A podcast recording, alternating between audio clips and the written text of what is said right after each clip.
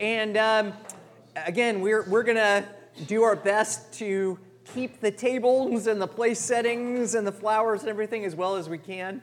And uh, because we're very excited about the dinner afterwards. Well, let's, let's go ahead and pray and we'll get started. Heavenly Father, we thank you for your word. We thank you for this Lord's Day, a day of rest and worship, a day of service. Lord, we thank you for the opportunity we have to study your word together. Bless us, we ask in Jesus' name. Amen. All right, everybody, what, how are you doing on your Bible reading? What are you reading these days? Psalms. Psalms? Okay. Did you, when did you start the Psalms? How far are you? Well, I was doing another Bible reading plan, and um, it took Old Testament, New Testament, some Psalms, some Proverbs, but they broke up the Psalms so much in the plan that you just never got the flow. So I said, okay, we're going to put that aside. I'm going to read the Psalms straight through. Oh, that's cool. So, and, and that's been much better. Oh, good. That's good. Well, with a couple of days, well, I guess with a couple of days off, or if you want to make Psalm 119 go a little bit longer, you can do it twice, twice in a year. Yeah, I have a uh, one of my old pastors used to go through the Psalms kind of day by day in his quiet time and just write reflections and things. So that's that's good to study the songs of David and Asaph and Moses and Katie.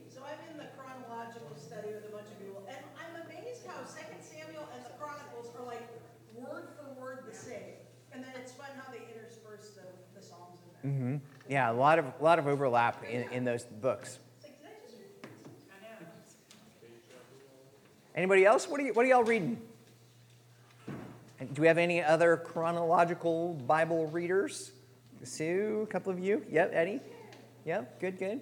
Well, hey, again, let me always encourage you. Uh, be in the Word, study the Word. It's it's great. I'm going to give you a resource today. We're going to do Jonah, so we'll look at Jonah. If you're interested, uh, a great book. This is uh, Tim Keller. He was uh, my pastor in New York City. Great writer, great thinker. Wrote a book called, short little book called The Prodigal Prophet Jonah and the, Jonah and the Mystery of God's Mercy. And so he, I think, writes these books kind of as he's preaching through the, the books of, of that he's writing about. So, very helpful book if you're interested, want to go a deeper dive, no pun intended, in the book of Jonah you are welcome to do that. Okay, let's get started. All right, I want to begin with this. Fill in the blank. Okay, are you ready? Fill in the blank. Jonah and the blank. The whale. The whale. Okay, that is correct. Jonah and the whale. Raise, raise your hand if you said whale. Everybody say? Raise your hand if you did not say whale. One, two, a few of you? Okay. What else would you say beside whale? Jonah and the what? Great fish and the Nineveh. Nineveh, Leviathan. Good, okay. Well, I think most people say, say whale. I say whale. This, we think about Jonah and the story of the whale. Uh, if you read this story in kids' books, it's always about Jonah and the whale. If you have seen the Veggie Tales version of this story, it is about Jonah and the whale. Most academic books and journals about Jonah focus on the part about Jonah and the whale. There are sort of endless debates about what happened with Jonah and the whale. Now, is that true? Is this book really about Jonah and the whale? At the risk of being a contrarian, one of those prickly pastors who feels obligated by virtue of his seminary education to ruin children's stories, the story isn't really about Jonah and the whale. The story is really about Jonah and God. It's a story about God's faithfulness to Israel's most reluctant prophet. Jonah is one of the shortest books in the Bible, four chapters long, but only 48 verses long. Less than two pages in most English Bibles. If I open up my Bible to the book of Jonah, it's all of one page and then a little bit of the second page. It's also a fantastic story, not just the part about Jonah and the whale. You remember the part about Jonah and the plant? Anybody remember that part? What about Jonah and the sailors? Do you remember that, that chapter? What about Jonah and the repenting animals? Do you remember this? We'll get to it. Martin Luther, the great Protestant reformer, once wrote Jonah is almost incredible, sounding more strange than any poet's fable. If it were not in the Bible, I should take it for a lie. In a letter to a friend, Augustine of Hippo described the book of Jonah as, quote, a laughing stock of the pagans. So, what do we do with this whale of a tale? Is Jonah history? Is Jonah an allegory? Is Jonah a parable? Did this really happen? Can a person really live for three days in the belly of a fish? What kind of fish? A whale, a great white shark, some sort of prehistoric dinosaur fish? You know, somebody mentioned Leviathan, which is mentioned in the Bible. Is that what we're talking about here? Well, let's take a closer look and see. Uh, how did Jonah write a poem from the belly of a fish? Have you ever thought about that? There's a whole poem in there. Did he have, uh, did he have a, a pen? Uh, maybe a scroll of some sort? Did he have a lamp inside of there?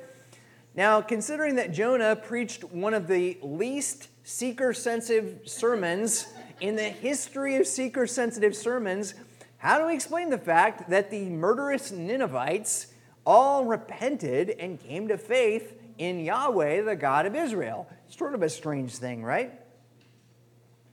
Well, when you read the book of Jonah, there will be times when you will shake your head at Jonah's foolishness. There's an old minstrel song called The Gospel Raft that includes the line Jonah was a fool and as stubborn as a mule. Does that make sense of the book of Jonah? I sometimes think about that when I read the book of Jonah. There will be other moments when you find yourself looking into a mirror as you read the book of Jonah. Who is Jonah? Well, Jonah is a lot like me. Who needs the gospel as much as Jonah did? I do. We do. All right, let's look at some issues about author and date, some of the background of the book. Uh, the book doesn't explicitly state that Jonah, the main character, is the author of the book. So there are two possible explanations for this. Either uh, Jonah personally wrote the book based on his experiences, or someone else wrote the book based on Jonah's firsthand account. But either way, in the story, uh, there's a lot of details in there that only Jonah would know. He's alone for a lot of this, whether it's in the belly of the great fish or whether it's his mission trip to Nineveh. There were no other people with him. So either he wrote the book himself or he, he sort of told it to someone who then recorded it for us. Jonah, the main character and possible author of the book, was a prophet. We know that. Uh, he lived during the reign of Jeroboam II, who was the king of the northern kingdom of Israel he reigned from 786 to 746 BC. Now, we're not sure exactly when Jonah went to Nineveh, but if he went at the exact middle point of Jeroboam II's reign, then he would have ministered to the Ninevites 44 years before the Assyrians destroyed the northern kingdom of Israel. Does that make sense? So you remember the Assyrians were the nation that destroyed the northern kingdom of Israel in 722 BC, and Jonah was sent on a missionary journey into Nineveh, which was the capital city of the Assyrian Empire. Okay? Just to give you a little bit of a historical par- parallel, that is the historical equivalent of God sending Billy Graham to evangelize the Soviet Union in 1947. Okay? So, what if God told you to go behind the Iron Curtain to preach the gospel to the mass murderer Joseph Stalin in 1947? How many of you would be excited to go, and how many of you would be getting on a boat to sail to South America? Right? Now, I bring this up as a parallel so you begin to see that Jonah's fear, uh, even though it was rooted in unbelief and disobedience, is somewhat understandable. Uh, it, it, was a very, very uh, big mission that God was calling him to do. This is not like us being called from here uh, to Mexico or Canada. Uh, this was a very, very violent, murderous nation, and he was going right into that nation, in the heart of the nation, at the height of their power. Okay? Now, let's consider one of the big questions always in this book is the genre of the book. Is this book historical? Is this a, a history? Or is it an allegory? Uh, is this historical or, or uh, allegorical? Is the, is the story historical, like the story of David and Goliath or the David narratives? Or is it allegorical, like the parable of the Good Samaritan or the, the, you know, the prodigal son? Is it a story meant to be uh, teaching a deeper message, even though it didn't actually happen? Now, on the allegorical si- side, there are some interpreters who argue for an allegorical interpretation based on the presupposition that miracles, like the things we find in the book of Jonah, simply are not possible. Uh, and so, this view, all miracles, including the virgin birth, including the miracles of Jesus, the resurrection of Jesus, are all allegorical because to naturalists, the natural world is all there is. And so, anytime we find any story or incident of supernatural events, they say, well, that couldn't possibly be ha- happen because we know that miracles do not happen. Therefore, this is an allegory. Now, some interpret any view of the Bible that depicts that is, uh, is symbolic. Okay. Now, others argue that miracles are indeed possible, but that this specific story is allegorical. Uh, did God really cause a giant fish to swallow Jonah, or is that a metaphor for God's deliverance? Uh, do animals repent, as we see in chapter 3? How do we explain uh, this outside of an allegorical world, uh, a world like Narnia or Middle Earth or kind of the land of Oz, this sort of uh, fantasy land? On the other hand, we have historical uh, interpretations.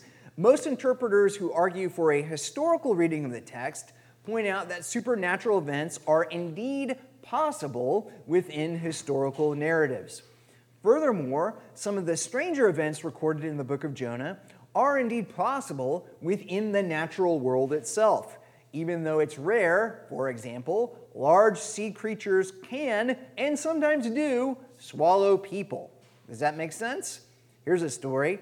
In 2021, this man, Michael Packard of Provincetown, Massachusetts, was eaten by a whale while he was scuba diving.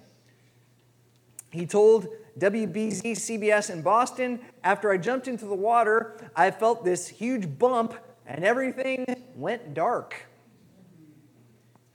And then I felt around and I realized, oh my goodness, he did not say goodness, I'm in a whale's mouth and he's trying to swallow me. Then all of a sudden, he went up to the surface and just erupted and started shaking his head. I was thrown in the air and I landed in the water. Sounds a lot like what happened to Jonah, right? Remember how the whale or the large fish spit Jonah out onto dry land? Now, while Mr. Packard's ordeal only lasted 30 seconds as opposed to three, three days, it's certainly within the realm of possibility that a large sea creature could swallow a man alive. Plus, God is God and God can do supernatural things. That is one of the main presuppositions of our faith. Uh, God is the creator of the universe, He is not bound by the limitations of the natural universe as we are. Uh, and so God can do whatever uh, God wants to do. As the psalmist reminds us, our God is in the heavens, he does what he pleases. Okay? But even then, within this, uh, we can't explain some of the events of Jonah within a naturalistic perspective. Uh, these things are possible in the natural world. All right, well, what about animals repenting? That's sort of a strange part of the story. Uh, that almost sounds like something we'd find in a children's book, like Ch- Charlotte's Web, you know, or Animal Farm. Not a children's story, but you have these like talking animals and animals with thoughts, you know. Here's we, somebody read Jonah 3, verses 7 and 8. And he issued a proclamation published throughout Nineveh. By the decree of the king and his nobles, let neither man nor beast, herd nor flock taste anything. Let them not feed or drink water, but let man and beast be covered with sackcloth, and let them call out mightily to God. Let everyone turn from his evil way and from the violence that is in his hands. All right, so that he calls on everyone to repent, including the animals. Now, at first, this seems a little bit strange, but remember that animals were considered to be part of one's household in the ancient world. The fourth commandment, for example, uh, prohibits animals from working on the Sabbath day because an animal was considered part of your household. Somebody read Exodus 20, verse 10. Fourth commandment. But the seventh day is the Sabbath to the Lord your God. On it you shall not do any work, you, or your son, or your daughter, your male servant, or your female servant, or your livestock, or the sojourner who is within your gates. So do you see all of the the sojourner, the livestock, the son, the daughter, the servants, all of those individuals and uh, including the animals were considered part of your household. And so when the city of Nineveh repents, and we read about repenting animals, uh, this is not um, sort of a you know fable or story where we say, oh, these are like talking animals and things. No, no, the animals were part of, of these people's households, and so the entire household repented. There was greater uh, community solidarity in this than we find in the Western world, which tends to be more individualistic in, in that sense. All right, well, what did Jesus believe about Jonah, the book of Jonah? The strongest argument in favor of a historical interpretation of the book comes from the lips of Jesus himself. Here's what Jesus told the Pharisees in Matthew chapter 12. Somebody read this one Matthew 12, 40 through 41. For just as Jonah was three days and three nights in the belly of the great fish, so will the Son of Man be three days and three nights in the heart of the earth. The men of Nineveh will rise up at the judgment with this generation and condemn it. For they repented at the preaching of Jonah, and behold, something greater than Jonah is here. So, first, Jesus compared his three days in the grave with Jonah's three days in the belly of the great fish. And then he said that real Ninevites will rise up at the last day uh, on a real judgment day to judge the real people that he's talking to at that very moment uh, for their rebellion and their unbelief. It's hard to believe that Jesus would speak this way if he believed the book of Jonah was allegorical. He clearly treats the story as if it was a historical event, that these things actually happened in real history. Little Bible Interpretation 101 when in doubt, agree with Jesus. All right, let's look at the literary style of the book. Uh, Jonah is written very skillfully, which makes it uh, really delightful to read. The book of Jonah uses contrasting words and phrases throughout the book to highlight some of the differences between Jonah, God, and the other characters in the story. So, for example, one example is the repeated use of the phrases going up and going down. In Jonah 1, verses 2 and 3, God told Jonah to arise and go up to Nineveh. How did Jonah respond? You remember? Jonah responded by going down to Joppa. All right, in Jonah 1, verses 5 and 6, we're told that Jonah went down into the belly of the ship. There was a large storm, and then what did the sailors say? You remember? The sailors said, What do you mean, you sleeper? Arise, call out to your God. So, throughout this story, the reader ends up sensing that Jonah is like a man going the wrong way on an escalator. He goes down when he should be going up, and he goes up when he should be going down. That's sort of part of the, the subtle humor of the book. Everyone else in the story is going the right way, and Jonah, the prophet of God, is always going the wrong way until the very end. All right, uh, structure of the book. There's many ways to outline the book. I, highlighted one of them here. In uh, chapter 1, verses 1 through 3, kind of serve as an introduction to the book. We have Jonah's commissioning. God tells uh, Jonah to go to Nineveh, the great city, and then Jonah goes the opposite direction. Then we have in chapter 1, verses 4 through 16, Jonah and the pagan sailors.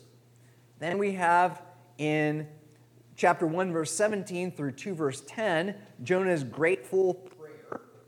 Okay? And then notice the, the parallel, notice the structures.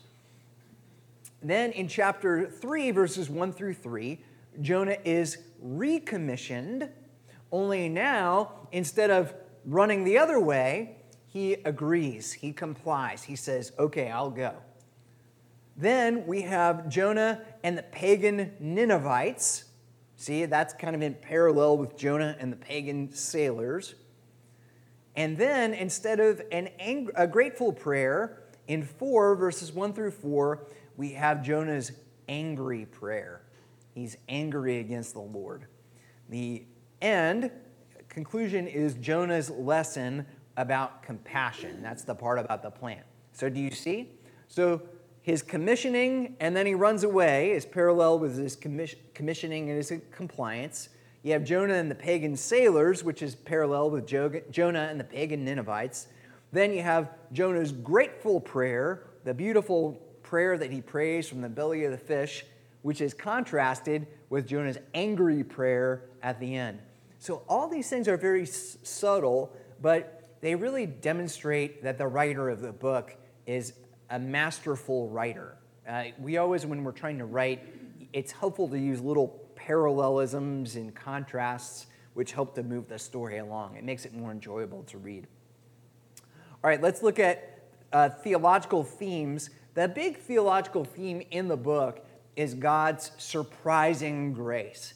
We talked about that a little bit about how Jonah is always going the wrong direction and the pagans are always going in the right direction.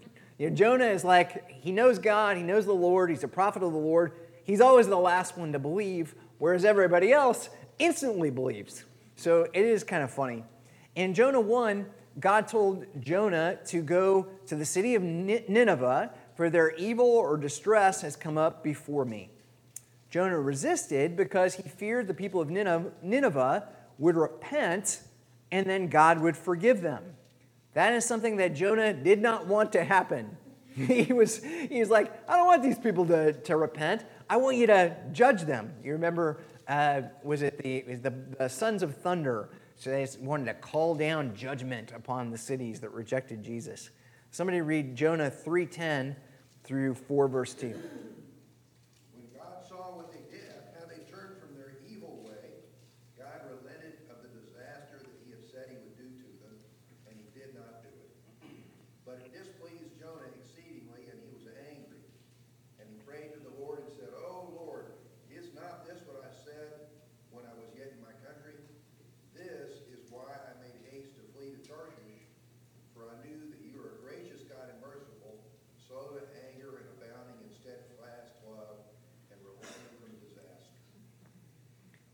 It's sort of striking, is it not?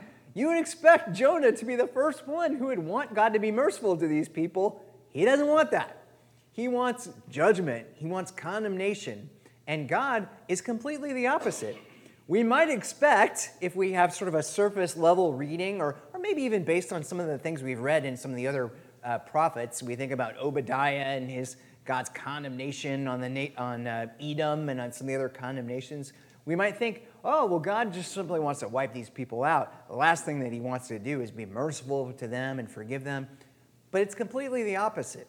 God is the merciful one, and Jonah, like some of us sometimes, want to start striking people down, right? It turns out that God sent Jonah to Nineveh because he loved the Ninevites and he wanted them to repent. Again, this is shocking given the murderous history of the Ninevites. They were God's enemies in every sense of the word, and yet God was gracious to them. Okay, here's a question for us Jonah struggled with grace. Do you ever struggle with grace? Do you have people, individuals or groups, who you view as so beyond the pale that you would never share the gospel with them? Do you, do you have any of those people or groups where you have such animosity that you say, ugh, I never want to tell that person about the Lord?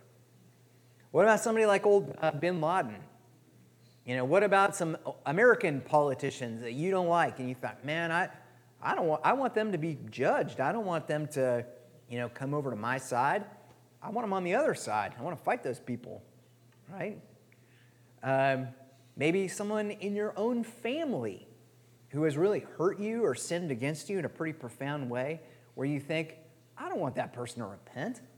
I want God's justice. I want God to deal with that person. It'd be the worst, almost the worst thing if they came to faith at, at the last minute of their life. I would, I would almost resent that. You were a jerk your whole life, and five minutes before you died, you came to faith? No way. I don't want that.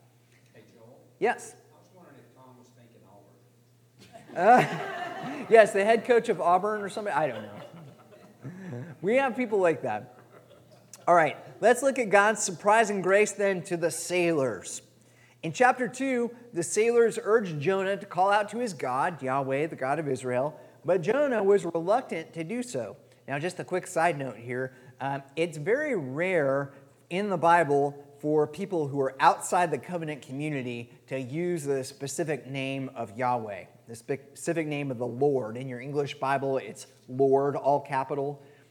Usually, foreign people speak of God more generically, uh, but in this case, they say, Cry out to your God, and they specifically invoke Yahweh.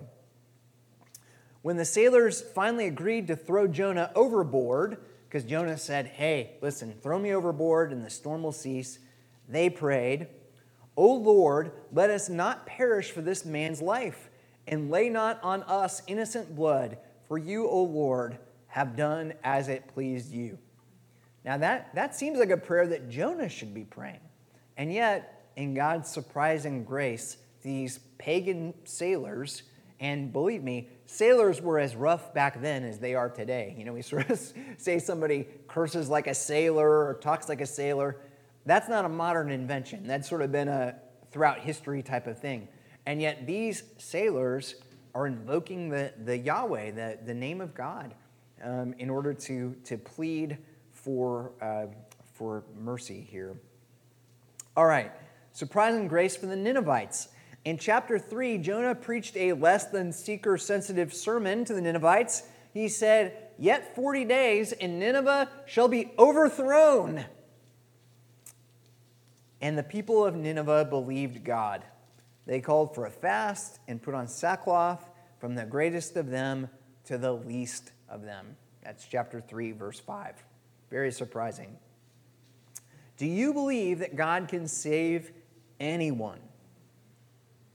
Why or why not? Name some of the most surprising or unlikely converts to the Christian faith that you have ever seen. Anybody? Who can you think of? Jeffrey Dahmer, who maybe came to faith right before he died. Mm-hmm. Chuck Colson. Chuck Colson, who was part of the Watergate conspiracy, became a Christian, lived a long, faithful life. Uh, you know, prison ministry, gospel ministry. Anybody else? Rosalie, uh, Champagne Butterfield? Yeah, um, she, Rosaria uh, Champagne Butterfield, who was a professor of, I think, women's studies at uh, Syracuse University, uh, uh active, living a, a lesbian life, uh, not married, I don't think it was legal back then, but essentially common law married to someone who came to faith in Jesus Christ through simple gospel ministry with a local pastor and his wife who invited her uh, into their home. C.S. Lewis. Yeah, great example. C.S. Lewis came to faith, um, did not believe in God at all, and then through simple gospel ministry through his friends, uh, J.R.R. Tolkien, among others, who witnessed to him over many years? Apostle Paul. The Apostle Paul. Huge example. Enemy uh, of God, anti Christian terrorist. And yet he came to faith in the Lord Jesus Christ. The centurion who was crucifying Jesus said, Truly, this man was the Son of God. It's always hard for me to think that without hearing it in John Wayne's voice. Have you seen the film? Uh, what is it, the greatest story ever told? John Wayne has a cameo in there, in there at the very end, and then he goes, Truly, this man was the Son of God. One line. He was the best guy in the whole movie. Thief on the cross. The thief on the cross.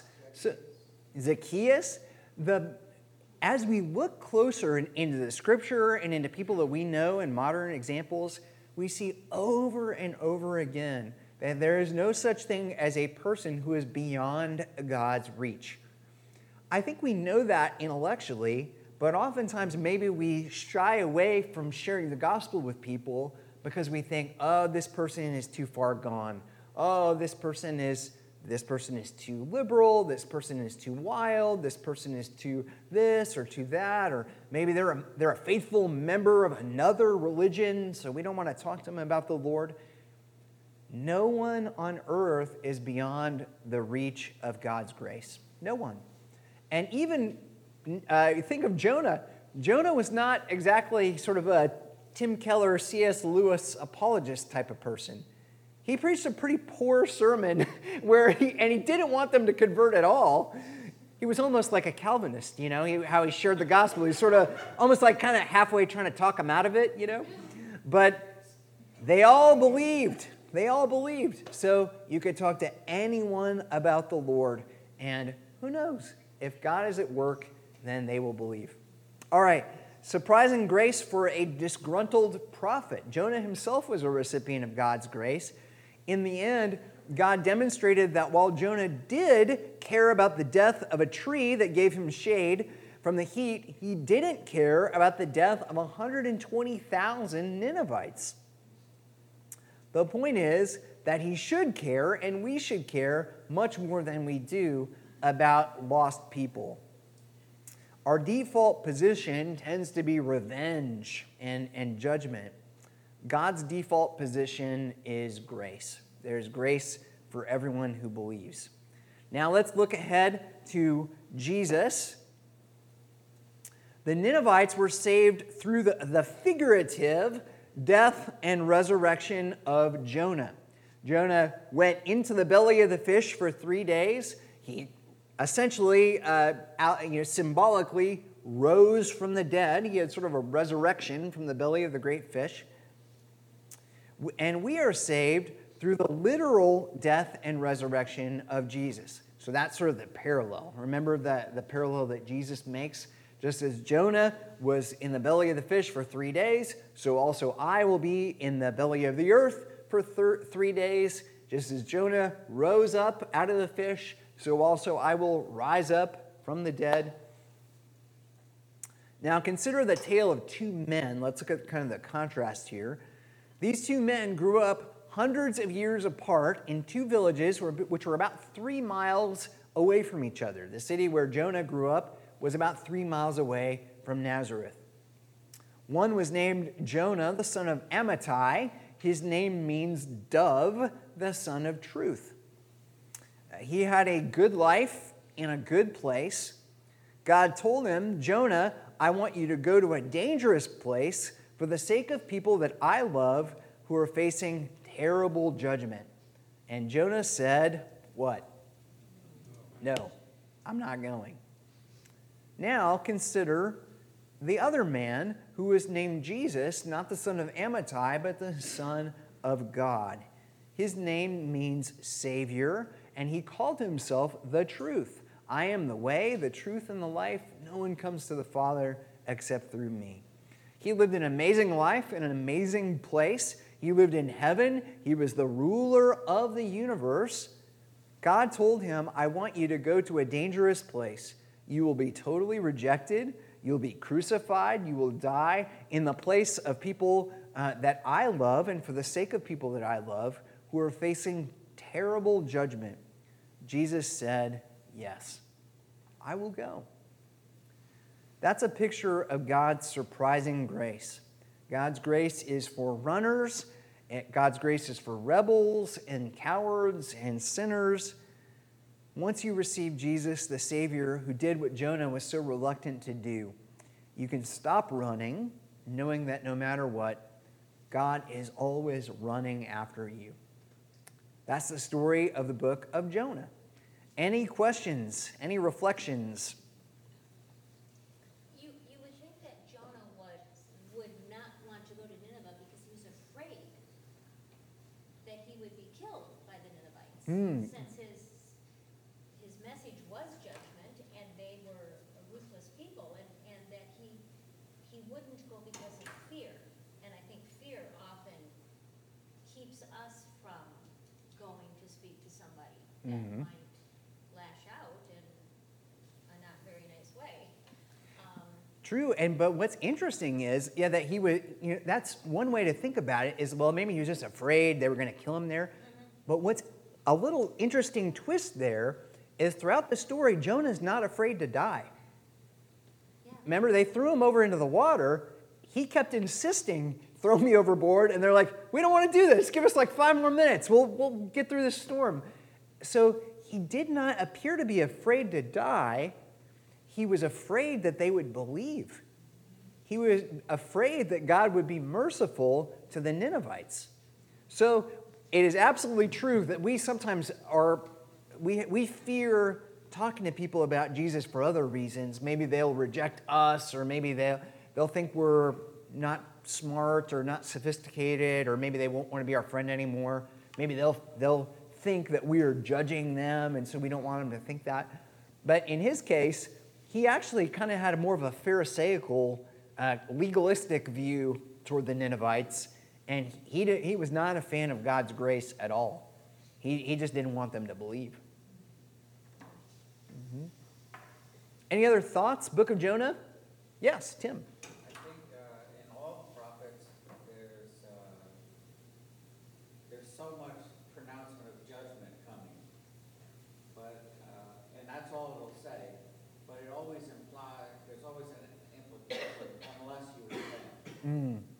I Yeah, that's a good point. Did you hear that? There's a lot of judgment talk in the prophets, and it doesn't, it's not always as explicit as this that there is grace for all who repent and believe, even in the Old Testament. That's not a New Testament invention where it's like, well, Old Testament was all about God's judgment, and then in the New Testament, Jesus comes and it's all about grace, you know, and just repent and believe. Judgment and grace are interwoven in both the Old and New Testaments. And remember, uh, at the very end, if you read the book of Revelation, Jesus is coming on a white horse. He's got a sword in his, you know, sword in his hand, a sword coming out of his mouth, which is the word of God. And so there is always that kind of parallel uh, judgment and mercy. There is judgment for those who reject God and are enemies of God, but God's enemies always have the opportunity to become his friends through repentance and faith. Always. Good point. Any other thoughts? Book of Jonah? Yes, Tim. What about the Psalms where David prays for the downfall of all of his enemies and, and much oppressed and so forth? Um, That doesn't sound too, uh, too grace, much grace there. Yes, yeah, throughout the scriptures, um, David and others do pray sort of what they call them imprecatory psalms, uh, psalms against their enemies. Now, I think that that's appropriate in, in the scriptures, and it is, I think, appropriate for us to pray for the thwarting of our thwarting of our enemies and the thwarting of Satan's plan, while also holding out hope for repentance and faith. And I think that that's kind of the balance with David in the even in the imprecatory psalms. He's praying not for sort of person, you know, for personal reasons or sort of personal condemnations.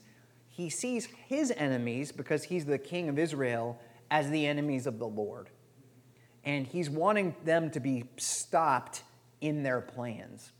So it's appropriate for us to say, um, you know, for example, you think about, uh, you know, terrorists or people that would sort of go into a bus and blow up a bus. We can pray that God would stop that, that God would prohibit them from getting on the bus, that God would stop the bomb from going off, that God would stop them in any way possible, but also laying out hope that perhaps God might stop them by changing their hearts and having them encounter having an encounter with God so that they might be saved. So it's, it's kind of a, a both and. On the one hand, we do pray imprecatory psalms that God would stop the people that are sinning against us, but the ultimate method of stopping that would be to change their heart. Good, good question. Anybody else? Yes. I initially thought, well, did God change his mind? Jonah's mind? No, God, um, God changed, did God change God's mind? Did he change his mind about not, not bringing judgment onto the Ninevites? And, um, you know, because you, you, you think sometimes in some, some of the prayers, did God change his mind about what he was going to do? Mm-hmm. But then, um, in thinking about it more, no, evil and sin always results in death. That's it is. And repentance results in life. Mhm. And so, no, no, no, there's no changing. If they were unrepentant, yeah, they would have been destroyed. Mm-hmm. Yeah, that's a good good question, and it's always something we wrestle with because it sort of takes us into the mind of God, which is very, very a, a very, very precarious place to be for us as human beings when we think about. Uh, at times in the scriptures, God appears to, from a human perspective, change his mind. Okay, they were destined for destruction, and then they repented, and then God was merciful. Well, was he merciful because of their repentance? Or, you know, ultimately, God knew that they would repent.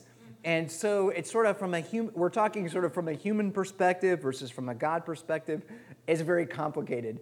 Ultimately, God does not change his mind uh, because he is eternal and he has a plan from before the foundation of the, the earth. He says all of our days are written in his book. Uh, he talks about God's people as being known from before the foundation of the earth. And so nothing surprises God, and God's not reacting to us, but at the same time, it's sort of a, a mystery of how that actually plays out in history and in our experience. We call on people to repent and believe the gospel. And what that looks like in terms of what God is doing in their heart and what God is working in them, again, it's, it's a mystery. We can't be hunting for people who are, you know, uh, elect or not elect and be like, well, this guy's probably elect, so I'll share with him. We don't know. We don't know. Or would this guy have come to faith if I didn't share the gospel with him? I'm, I, ultimately, yeah, probably, but we still have to share the gospel with them because that's what the Bible says to do. So it's a little bit of a mystery. Any other thoughts? Jonah, mind of God? Anyone else? Impossible questions? No, I'm just kidding. It's not a question, but just something you said was really powerful that, um, the, the, to back up the history, it wasn't simply that Jesus talked about Jonah being in the belly of the fish for three days and three nights, but that second part about the people of Nineveh coming up and condemning you for not believing. In other words, showing that they were all believers and, and the people around him were not believing. And they would be condemned by the people of Nineveh. That, that's really a powerful argument for the historical side. Yeah, it really is. Because, I mean, he could have just said, hey, just, you know, just like no, uh, Jonah was in the fish, so I'll be in the grave. I mean, that might be certain, you know, I could say, you know, just like, uh, you know, Lucy and Peter were in, went into Narnia, you know, then I'm going to do this. But he doesn't, it would be weird if I said, hey, uh, Lucy and Peter are going to judge you on Judgment Day. It's like, well, wait a minute, They're, they do not exist. That's a fictional story. You know, it's like eh, that would be weird. To, you could only say that if those were actual people and that actually happened. Yeah, good, good point. Frank, do you have something?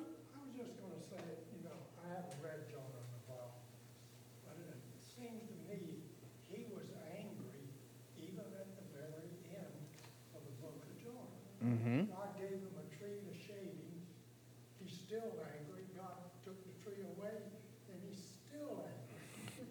yes, that's true. Now, that's a good point Frank makes.